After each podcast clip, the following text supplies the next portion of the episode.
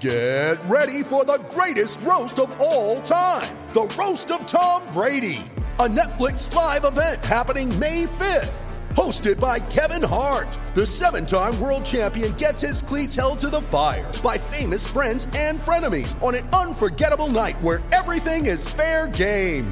Tune in on May 5th at 5 p.m. Pacific time for the Roast of Tom Brady, live only on Netflix.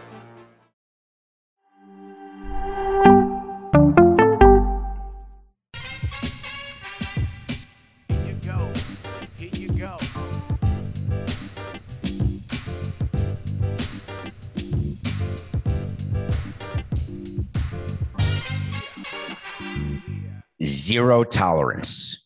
Nothing personal word of the day for Monday, August 9th, 2021 is zero tolerance. I tried not to use the word zero tolerance because it makes you look bad when all of a sudden things happen that you have zero tolerance for and you can't do anything about it or you don't do enough about it so that it happens again. You can say, people say I have zero tolerance towards something. That's like hy- hyperbole. I have zero tolerance for that type of behavior. Your parents would say that to you, your teacher. Zero tolerance. When you are doing a statement and you put zero tolerance, you're doing that because that's what you're supposed to have, not what you do have. When you open up a ballpark to 25,000 people, or what 30,000 or 5,000, depending on the team that you're the president of, it's hard to say you have zero tolerance of anything because as a consequentialist, I would say if something happens, then clearly you had tolerance for it because you didn't do something about it. And now you're going to tell me that's terrible, David. You can't stop things from happening. You can't control what people say or what people do.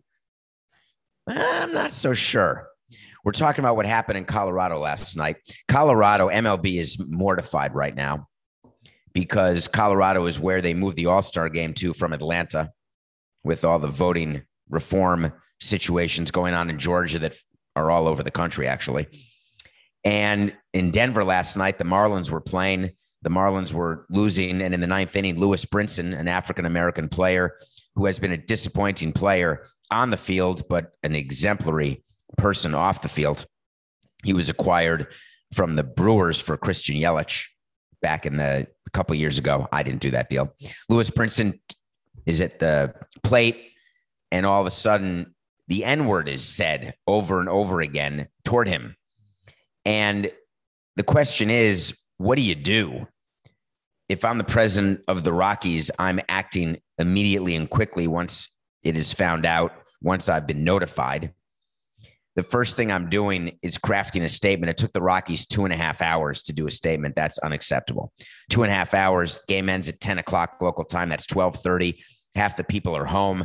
I get an incident report after every game from the head of stadium operations. Here's what happened. Here's the fights. Here's the number of hot dogs eaten.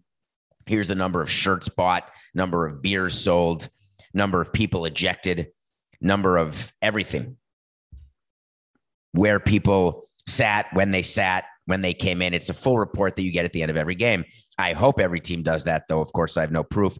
I only know what I asked for when I was running a team and it comes before two and a half hours.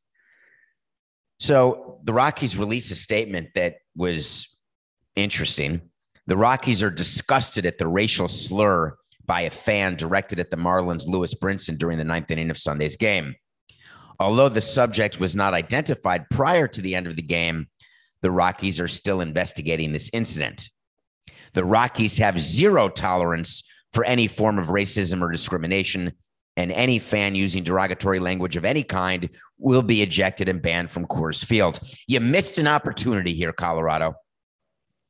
The second part of your statement is what everybody puts in their statement when it comes to hate and racism or swearing. Wait a minute, those aren't the same thing. Abusive language, that's not the same thing. We're talking about a racial slur here that in this day and age, today, no matter what part of the country you're in, if you are not treating that word differently, then you're not doing it right. So the Rockies released this statement, and the question people have for me, and it's a great question what can they do? What are they doing? And what can MLB do? So the first thing MLB does is they are going to open an investigation alongside the Rockies. The investigation goes like this. They know exactly from Bally's, who did the game where the microphone picked up this word, they know exactly where the microphones are in the ballpark. We had microphones below the press box. We had microphones on each by each dugout. We had microphones in the outfield near the two bullpens. You have microphones down the line. You can identify which microphone is picking up what, where, and you can look around because everybody's on camera. It's not just the TV cameras that are used to look at people because we have those feeds as well. We have internal security cameras we really use them for lawsuits when we're being sued for foul ball injuries or other such things. But you can also use them to identify fans. You may recall there was a documentary where somebody got identified because they were at a ball game. So that is very common. So the first thing we're doing is looking at the feed we're looking at the Bally's feed, then we're looking at the security cameras, we're looking at the Bally's cameras, and we're trying to speak to and will speak to immediately every single usher and security person in that area. We also look to see wh- who is sitting in that area in terms of season ticket holders. Were the season ticket holders at the game? We can reach them. We know which season ticket holders are in which seats, and we know whether or not those season ticket holders use those seats on that particular day. That's the beautiful thing about having no paper tickets anymore. So we have the ability very quickly to zero in on different areas, to speak to the people assigned who work for us, who are assigned to that area to as ushers and as security. Because what I'm not buying is that nobody heard anything. The Marlins were very quick with their, they call him the spokesman. He's really the hatchet man for Jeter, who he said, Neither Lewis nor any Marlins on the field or in the dugout heard what was shouted. We brought the matter to the attention of the Rockies. How the matter is being handled, I would have to defer to them. Again, I'm not saying anything about the Marlins because you all think that I am against them, which I'm not. But that statement is horse hockey, right? It's it's horrific. Who would approve that type of statement? How the matter's being handled, I would have to defer to them. No, my job is to, for, to secure my players and put them in a position, whether they're working at home or on the road, to be in a stadium, to be in a hotel, to be in a restaurant, to be on a bus where they are safe in their workplace. We have immediately spoken to Major League Baseball, and we will not stop until the Rockies and MLB identify who this fan was. And this fan is either prosecuted which is unlikely, or banned from all MLB stadiums forever for life. Don't defer to other people. That's the problem in our world. We're so happy to defer to other people. He'll handle it. Someone else will take care of it. No, you got to take care of things yourself. And I'm not talking about pugilism. I'm talking about you want to handle something, you make sure that you're pulling the strings. You make sure that you can be in charge. And as a road team, you can still work with the home team to make sure you can work with your own TV network. You can work with the network of the home team. You can identify the area, then the person. It doesn't matter, like the Rockies said, that the person left. We couldn't get to him in time. Makes no sense. Tony Clark had to enter the conversation, of course. He said it's a painful reality that progress continues to be elusive in a world where ignorance and bigotry remain all too commonplace while many are truly committed, while many are truly committed to respect and equality for all, the abhorrent racial animus displayed today in one of our ballparks highlights that there is still much work to be done. Tony, call out the Rockies. It's okay. The players who play for the Rockies won't be upset that you're singling them out. You're not going to cause division in your union. Everyone is so worried about their jobs, so worried about what they're going to say because they think they're going to be canceled or fired. Call things out for what they are. Be specific. The Rockies should be ashamed of themselves for the way they've handled it so far, and they've got some catching up to do. And rest assured, they will catch up because the pressure right now on baseball is so significant. Because if you ask Commissioner Rob Manfred, the one thing that he does not want, he does not want racism. He's trying to attract African Americans, people of color to the game. They need that.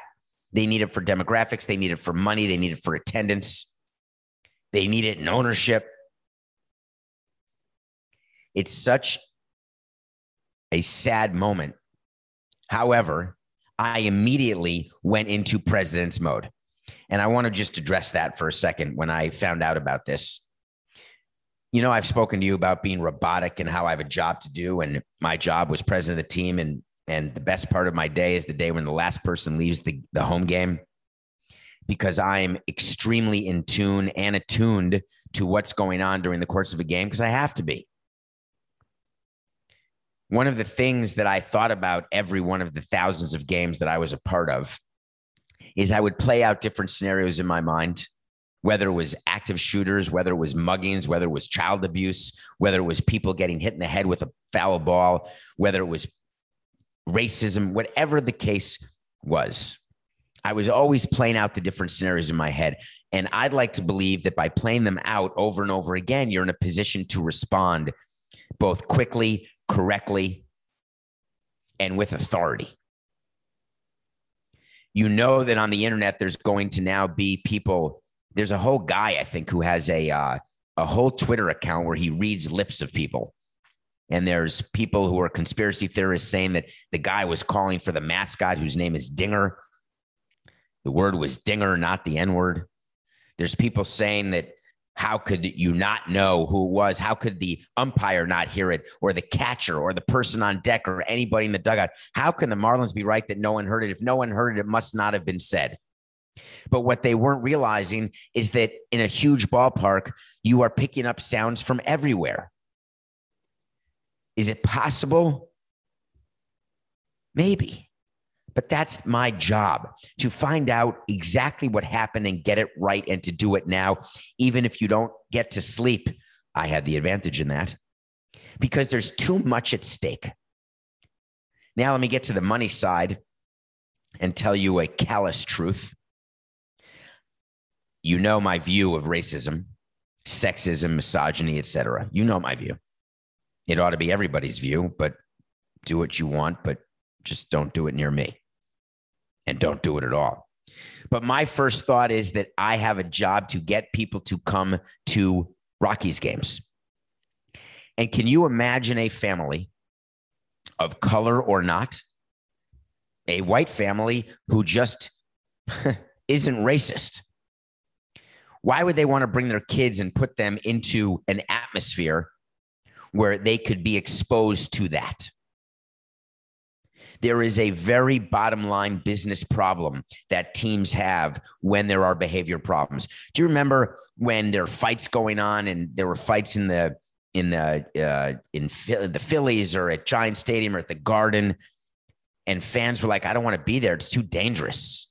Or at the Garden in the blue seats when everyone was getting high and there was a huge cloud of smoke around, and families would say, "I'm not going to sit in the blue seats; that's all I can afford, but I'm not going to go."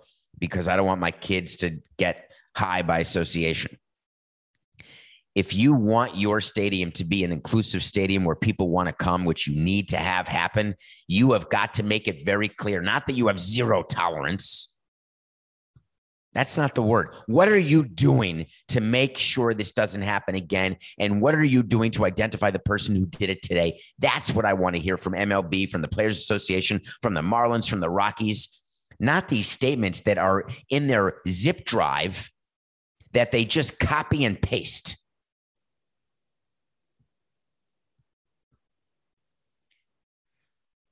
We're on record all the time here at Nothing Personal. We've done what number is this? 427 shows, not counting mailbags or sit downs. So we have a past. You can go back on the feed and listen to things that I've said, and you can come up if you so desire with inconsistencies. They're going to happen where I'll think about something more and I'll have an evolved opinion about something. That's allowed. But what you shouldn't tolerate is lying. You shouldn't tolerate me with this platform and this microphone making up stories, which I've never done. Never say never. You can't tolerate and shouldn't tolerate me wasting your 45 minutes because if you did, you wouldn't come back. And you should tolerate, however, if I want to walk back something I've said before, where I had a view that was well thought out, and then I got new information, and then I had a different view. But if I walk back something that I said to you in the third person, in 1985, I told this person X, Y, and Z. And then I come back and say, Oh, I may not have said that. That you shouldn't tolerate.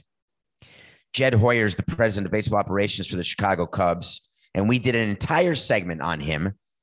And he had these very significant quotes about Anthony Rizzo and Javier Baez and Kris Bryant, saying that he can put his head on the pillow at night because he knows that he offered them extensions and that they were not accepted, not responded to. And the market will bear the fact that he was very fair. And I was critical of that, saying, I don't know why you're offering them extensions at all you're rebuilding and you should because these guys are good in name only. Well, now the players have started to respond.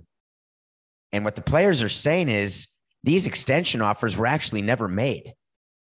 And that's interesting to me because Jed Hoyer was approached and he walked back his comments.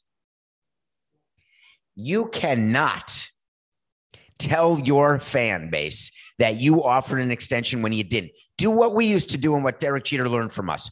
Offer your player an extension at a number that you know very well they're not going to accept and then trade him. It's what the Marlins did with Marte when before they traded him to the A's. That's totally fine. I never told you I offered a good extension. I never said I offered a market extension. I never said I offered an extension that they were actually going to consider or even respond to. What I said was, I officially offered an extension. An official extension comes when you write an agreement that contains contract terms, provisions, amounts, years, and other such clauses. You sign it and you email it to the agent. An extension doesn't come when you're sitting in the lunchroom having a beer with a player and say, "Hey, we love you around. How does 330 sound?" That's not an extension offer. When you're on the team plane, playing poker and having drinks that you're smuggling onto the dry plane, and you say, Hey, we want to keep you. You're not going anywhere, right? I don't think we're going to go above 500 for you. That's not an extension offer. An extension offer is in writing. We have every file of every extension offer, of every contract offer we made to any player over my 18 years. The GM has all of those files.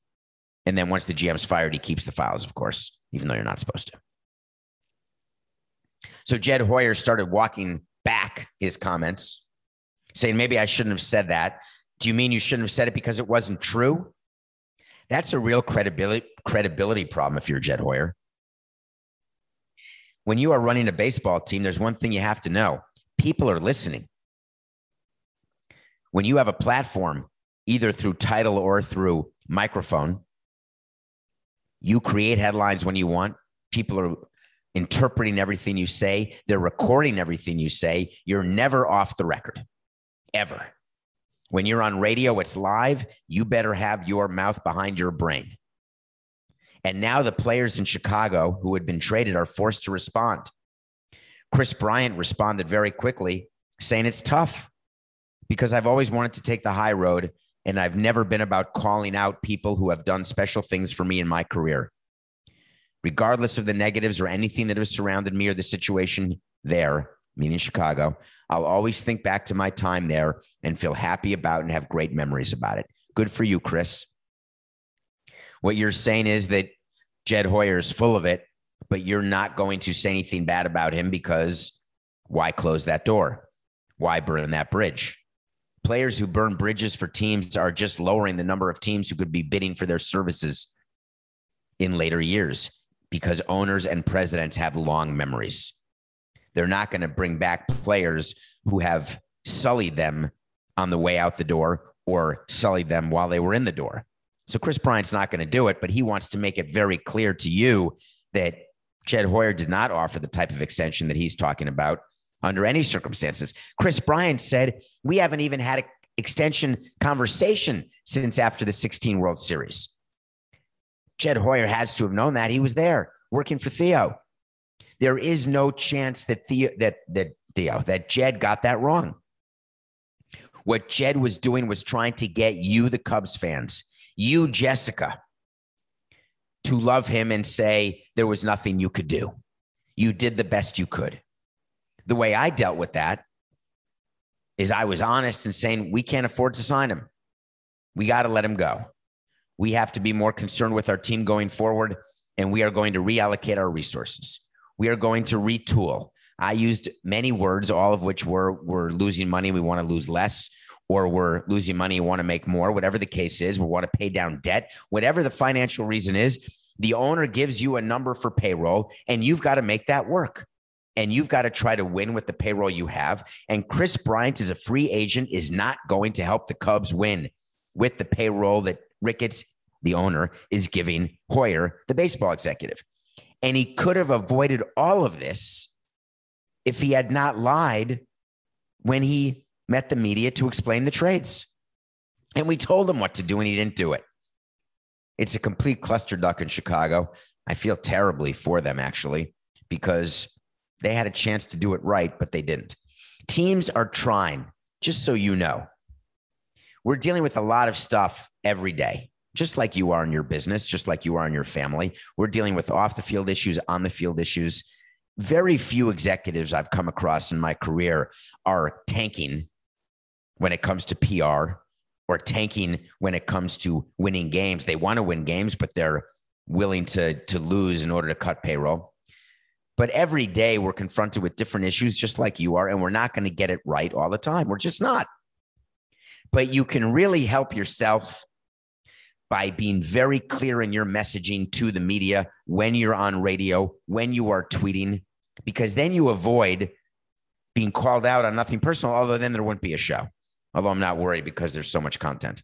But teams are trying to get it right when they're dealing with players, when they're dealing with injuries, when they're misleading you about forearm tightness or Tommy John.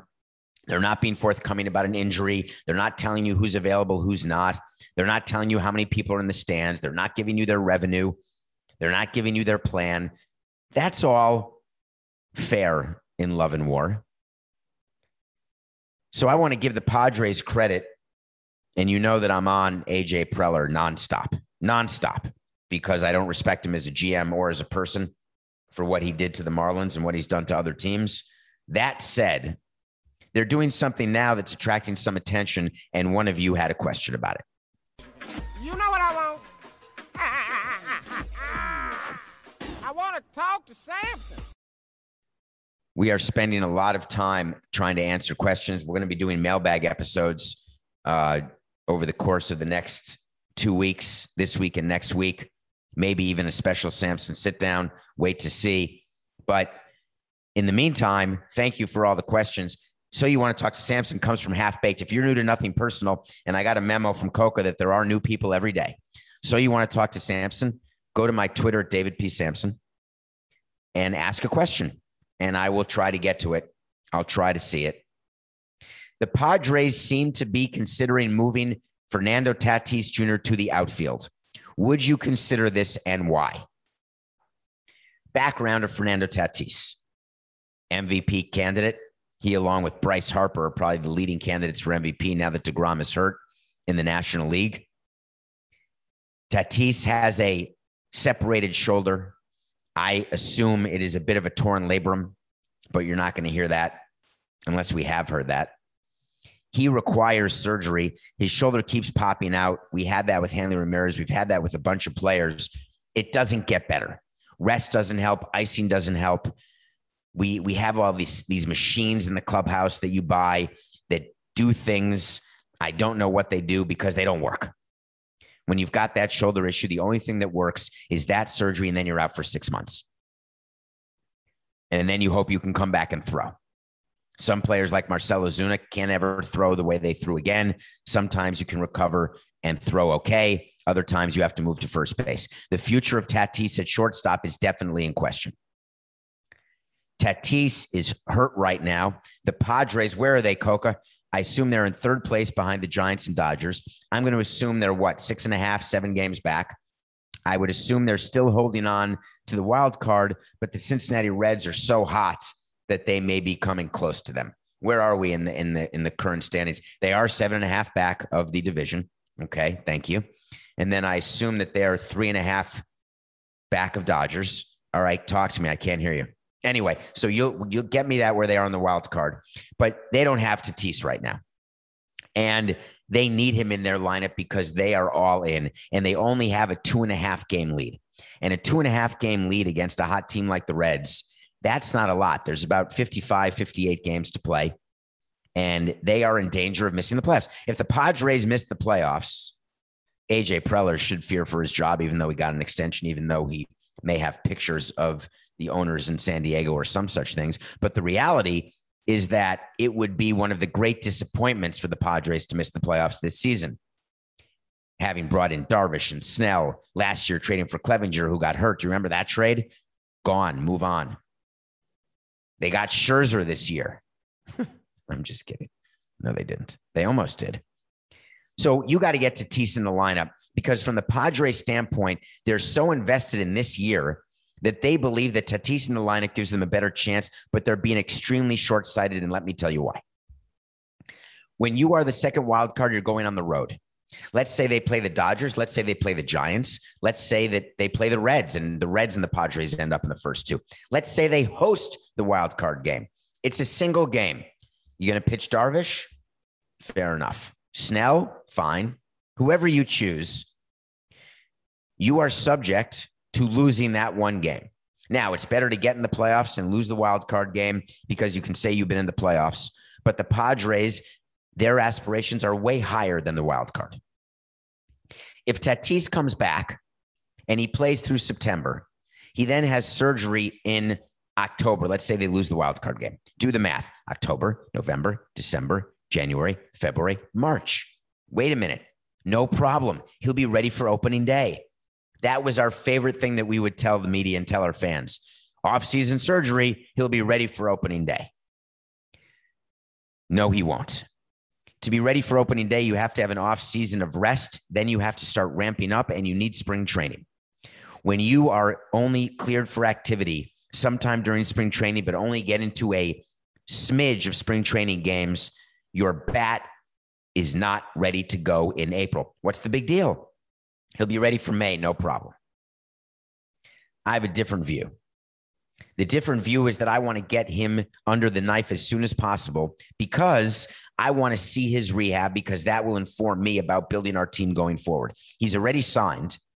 Let's hope he's insured. If he misses a full year, most insurance policies for players, you have to miss a year of with a, an injury, and then you start getting money when the player's out more than a year. You really are doing it for catastrophic injury, end of career type stuff. You rarely collect insurance for guys who are out six weeks, six months, eight months. It rarely works. But I want to know where I stand with my team. And the way to know it is to get Tatis rehabbing, have that surgery happen. But the Padres, when they're desperate, which, as you know, is the worst cologne of all time, even if you have no smell or taste, they're working him out in the outfield because they believe incorrectly. And I'm going to tell you how I know this that playing the outfield is better for your shoulder than playing the infield. The problem is in the infield, you dive for balls. You dive in the hole as shortstop, you land on your shoulder. You steal bases, somehow, maybe it's on your shoulder. But in the outfield, you're just under the ball, catch it, and then throw it. But what happens in the outfield is players have instincts, and these instincts take over in a game, and there's nothing you can do about it. And you watch in horror as your player runs against the wall to catch a ball, as your player dives to make a big catch to save a game. Professional athletes, someone as good as Fernando Tatis, who only knows one speed, and that is all out all the time you are not going to be able to protect him and his shoulder by moving him to the outfield. The Padres are working him out there thinking, hey, we could protect him. It's possible. It's not possible. When you are dealing with your number one asset, you've got to deal with him carefully with kit gloves, and you've got to not be driven by current situations. But that's hard. Running a team is hard because you want to win right now because your fans want it, the media wants it, your owner wants it. And so you are doing anything you can to get an extra game or an extra moment. Do you remember that White Sox player? Coco was talking to me about this. Jimenez, Eloy Jimenez. Remember how he tore his pectoral muscle, right? He was just making a play. And then he was gone. The White Sox, of course, have gotten through that. They're a much deeper roster, a much better roster than the Padres. You cannot control what you do on the field when you are a gamer. So you want to know what I consider moving Tatis to the outfield? NAC. Not a chance. I would never consider it because when my owner wanted it, I would say to him, We are not going to sacrifice our future to try to grab at a wild card game this year. The Padres thought they could be as good as the Dodgers. They can't. They thought they would not have to worry about the Giants. They have to. Let's see what the Padres do. But if I know Preller, if I know Preller like you know Preller, he'll be in the outfield. When we come back, we're going to review a movie I watched that gave me a great amount of pleasure because Margot Robbie's in it. And of course, Idris Elba. We'll be right back. When you need mealtime inspiration, it's worth shopping Kroger, where you'll find over 30,000 mouthwatering choices that excite your inner foodie. And no matter what tasty choice you make, you'll enjoy our everyday low prices, plus extra ways to save, like digital coupons worth over $600 each week. You can also save up to $1 off per gallon at the pump with fuel points. More savings and more inspiring flavors make shopping Kroger worth it every time. Kroger, fresh for everyone. Fuel restrictions apply. Welcome back to Nothing Personal. Thank you so much for following, rating, and reviewing. Tell your friends about Nothing Personal. We are growing and we're going to keep growing. We are taking some time off the end of this week and next week, but there will be mailbag episodes. We're not going to leave you hanging. There were so many questions you guys asked that we will have a bunch of mailbag episodes for you that are fun. But in the meantime, I still watch a movie every day, no matter what's going on personally or professionally and I watched Suicide Squad. James Gunn, who did Guardians of the Galaxy, wrote and directed Suicide Squad with Idris Elba, with Margot Robbie, various other cast of characters, of course. Uh, oh God, I can't think of the of the woman who's in charge. She's bad. I want to say Alfred Wood. Uh, I, am I going to get this wrong, Coca? Come on. Um. Oh, it's Viola Davis. I was thinking. Do you know, I was thinking about for Woodard because she was in Grand Canyon at, during this past week, which has been a bad week, uh, to say the least. I watched one of my favorite movies in the middle of the night. I'm not getting much sleep. I wish I were. I'm pretty tired. Grand Canyon is a movie about life. It's a movie about uh, some of the things that can happen when you least expect it, some of the coincidences that happen. It's in my top five of all time movies. Anyway, Viola Davis plays a character who doesn't care about anything other than getting a mission done. And Suicide Squad is a fun movie. It's available now on HBO Max, which is a channel that also has White Lotus and all sorts of other great things. Sorry, Paramount Plus does too. But you should go out. So does Showtime, obviously. Billions coming back September 5th. But if you can, watch Suicide Squad. I enjoyed every minute of it. I enjoy Harley Quinn. A lot of subtle things about the Joker in that movie, which I enjoyed. I enjoyed the action. I enjoyed the story. I enjoyed the insanity of it. I enjoyed the escape. What I can't figure out when I'm recommending Suicide Squad is whether or not my personal situation currently made me enjoy it more or whether I would have enjoyed it even starting off in a good mood, in a good place, in a happy place. So you have to judge for yourself, but I would strongly, strongly suggest that you do it. I want to say a quick hello to uh, Alex Hefner. Alex Hefner is my first cousin once removed, who's a big fan of Nothing Personal. I appreciate that you do it. He's a kid. He's like eight, nine years old, listening every day to Nothing Personal. Alex, it was great, great to see you. Thank you. Wait to seize. Wait to seize when we tell you something's going to happen. And sometimes it happens, sometimes it doesn't, but I promise you we will revisit it. And when I'm wrong, I'm wrong.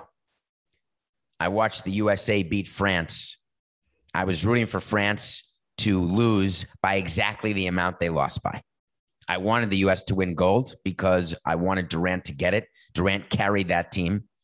I wanted Middleton and Holiday to have a title and a gold medal in the same year to join Pippen and only a few others who have ever done that. But I thought 12 and a half points was too much. I had to wait to see that USA men's basketball would not win the gold. Guess what? I got that wrong. That was back on July 6, 2021. On September 8th, 2020, I told you Messi will not sign with Barcelona. We got that one right. Messi fought through tears and is now moving to Paris. C'est bien pour lui, n'est-ce pas? C'est deux ans seulement. C'est possible, il y a un autre an, mais après ça, Miami? Hmm, on ne sait pas. He may be coming into Miami in three years. He'll be right in his prime. That is exactly what Inter Miami needs. Lionel Messi leaving Barcelona. He said, The time we've had here has been amazing, and I have to say goodbye. Bye. He's been there since 2000, like up through the academy. He is Barcelona. What are they going to do at Camp Nou? I guess they're going to retire his number and honor him. But this goes to show you it is very rare for a player to spend his entire career in one team, even across the pond. It's just difficult. Money's money. When you're paying Messi the type of money that he was making, at some point you got to stop and the breakup's going to be bad. So my wait to see today is on a different subject. It's on it's going back to the NBA. The NBA is a uh, a league that makes me laugh. I love watching it because I love basketball, but I don't love like the product. Everyone's just chucking and ducking. Everyone's just shooting threes. Whoever shoots the best percentage from threes wins. Duncan Robinson makes 20 million bucks a year or 18. I mean, you know that you've got an interesting league when that's happening. We've gone through all that.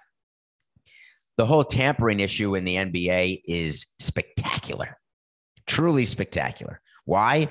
Because everyone's tampering, and all of a sudden the NBA wants to stop it. They punished the Milwaukee Bucks for tampering with Bogdanovich last year. They ended up not getting him in a sign and trade with the Kings, and they were very upset about it. But now they won the title. They're not so upset. The NBA announced that they are investigating the Miami Heat and the Chicago Bulls for tampering with Kyle Lowry and Lonzo Ball, respectively it was it got a lot of attention over the weekend. Why? What do you if I'm Adam Silver, what exactly am I investigating? I've been around the game my whole life, he would say.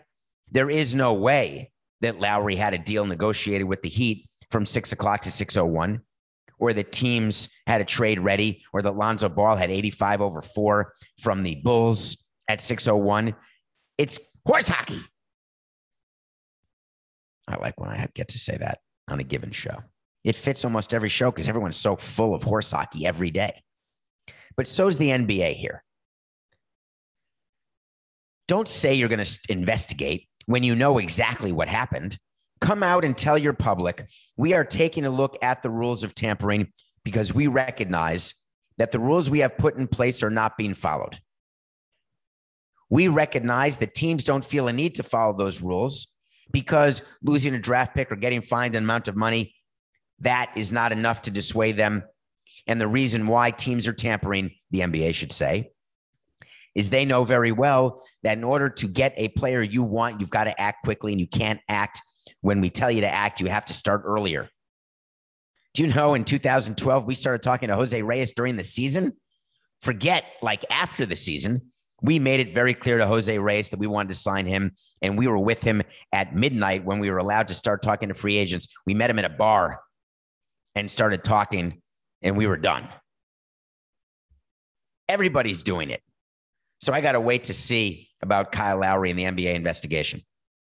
It's not going to happen. There will be no punishment given to the Miami Heat. I'm going to just leave it at that. No punishment to the Heat over the Lowry. They're not going to reverse the trade. They're not going to take Lowry uh, away from the Heat. None of that is going to happen. What is going to happen, not part of the way to see, but just something I want to tell you is going to happen. The NBA and their rules committee is going to take a very hard look at their deadlines, at tampering, and figure out how to change the rules to accommodate reality. Sometimes you make a rule and you don't know what the result will be. And then you watch it, you study it, and then you adjust it. The NBA now has to be in that period of adjustment. Nothing personal pick of the day. We told you to take Lance Lynn and the White Sox over the Cubs. You did and you won. We told you to take France plus 12 and a half. You did and you won. We told you to take Berrios over the Red Sox. You did and you lost two to one. Berrios pitched a great game. But then Sunday, we told you to take Wheeler and the Phillies over the reeling Mets. To all of you Met fans out there, all I can say is I'm sorry. The Mets will be under 500 in a jiffy here. They have no offense without DeGrom. Their pitching is simply not good enough. Their hitting is not good enough. Lindor's hurt. Baez is not the savior that you'd want him to be. The Phillies are playing great. Zack Wheeler is now the front runner for Cy Young now that DeGrom is hurt. And Zack Wheeler was pitching against his former team who didn't want him. And you were wondering why to take Philly on Sunday? That was a give me. We are 105 and 89, back to 16 games over. I have a message for Coca because he's a Met fan. I know Scott at CBS is a huge Mets fan. Are you mentally prepared for what you knew was going to happen? You thought for a chance it may not happen because they were in first place for all that long. And now that it is happening, you're saying to yourself, I knew it would happen. I was right the whole time. That mentality that you have, that's a losing mentality. That's the problem with the Mets. They've got a losing mentality. They have a new owner who's desperate they have a new owner who loves going on Twitter and talking about how great the team is and how ready they are to win. You've got Pete Alonso going public saying, We've got this. I don't want anyone to worry. Here's what you have, Pete. You have a below 500 team that's not going to make the playoffs. Other than that, what do you have? The Reds are catching the Padres. We talked about that earlier in the show. Former Marlins pitcher Luis Castillo, who we traded like seven times before we could finally have a real trade.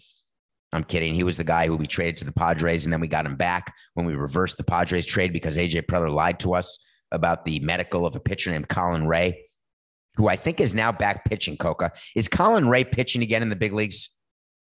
I believe he had the surgery he was going to have, and he's all the way back now. Anyway, Castillo was then traded for the Reds to the Reds for Dan Straily, who was great for us. He's now having a resurgence in Korea. And the Reds are playing the Cleveland Indians. I don't know why I just said that. Are they the official? Are they the Guardians now? I don't think they start that till next season. So the Reds over the Indians is my pick of the day for Monday today. We're 105 and 89.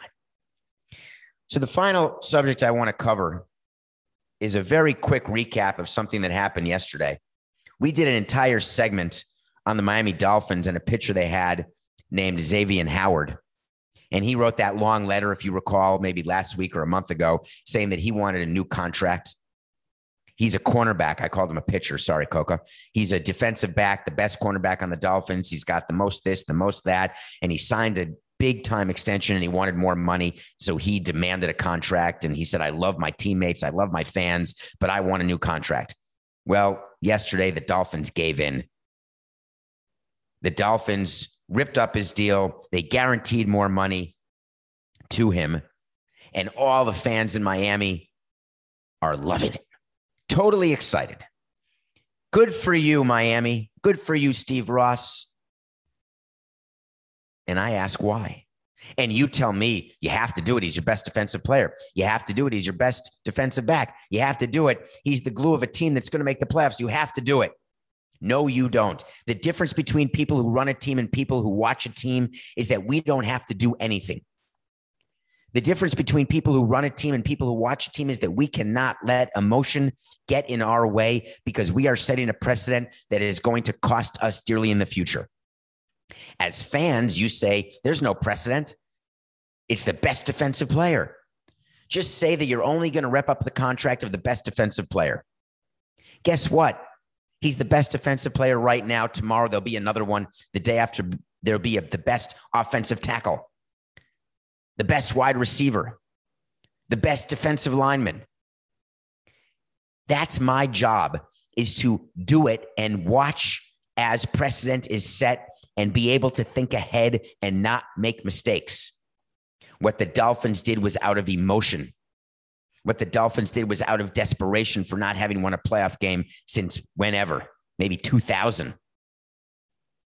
What the Dolphins did will set them up to continue to fail. Because if you think that players are not paying attention, you are sorely mistaken.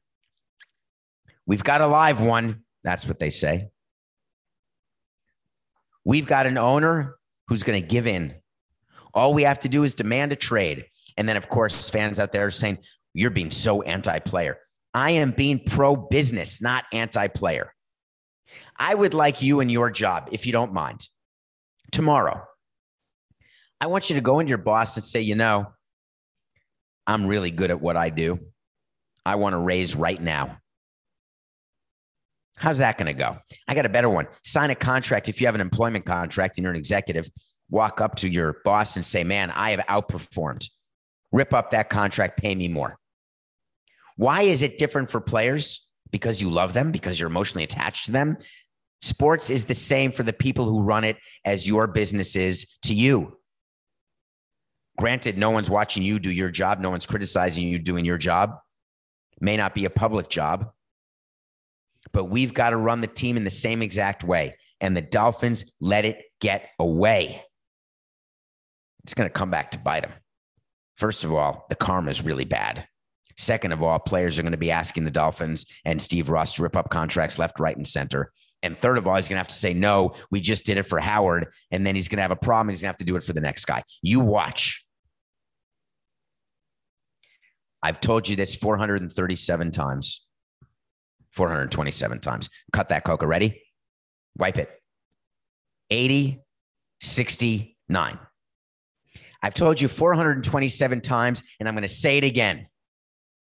When you are running a team, no matter what situation comes your way, it's just business. It's nothing personal.